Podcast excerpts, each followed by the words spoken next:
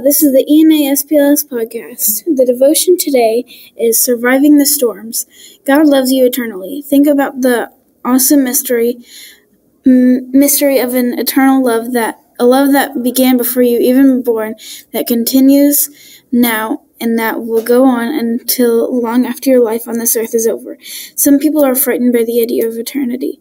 They don't want to think about death or what happens after it, so they keep themselves busy, busy with nonstop activity and amusement. But this but it is only by being still in God's presence that you can experience his everlasting love. And you need that experience of his love to survive the storms of life. When things get rough, knowing about Him is not enough.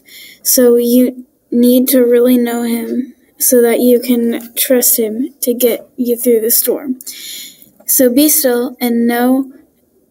Be still and get to know God better. This will strengthen your friendship with Him, and that is the protect the best protection against sinking during life storms. Our Bible verse today is I have loved you with an, an everlasting love. Jeremiah 31, verse 3. Current events are March 28th is 8th grade class trip. March 29th is 6th grade retreat. April 12th is midterm and 6th grade SPLS. April 17th is um, Easter parties. April 18th through 22nd is Easter break.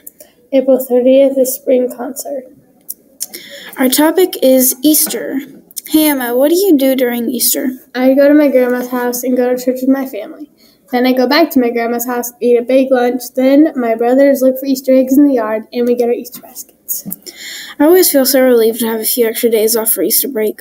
I have more time to do whatever I want to do. Yeah. Do you go anywhere for Easter, or do you just stay at home? I normally hang out with my grandma for a little bit, and then we have some food and treats and all that other stuff that grandmas always make.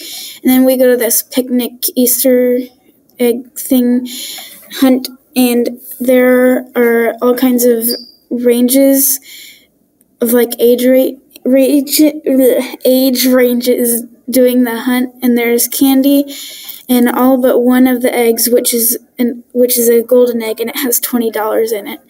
One time, one year, I got the golden egg, but um, there were like, and there were like fifteen other kids that were in that group that were my age, and I was so happy. And I thought I was rich because I was only like seven. but even though Easter egg hunting and snacks are fun, we have to remember that Jesus is the reason for the season. Yep. And that brings us to the end of the podcast. I'm Angel. And I'm Emma. And remember, God's love is louder.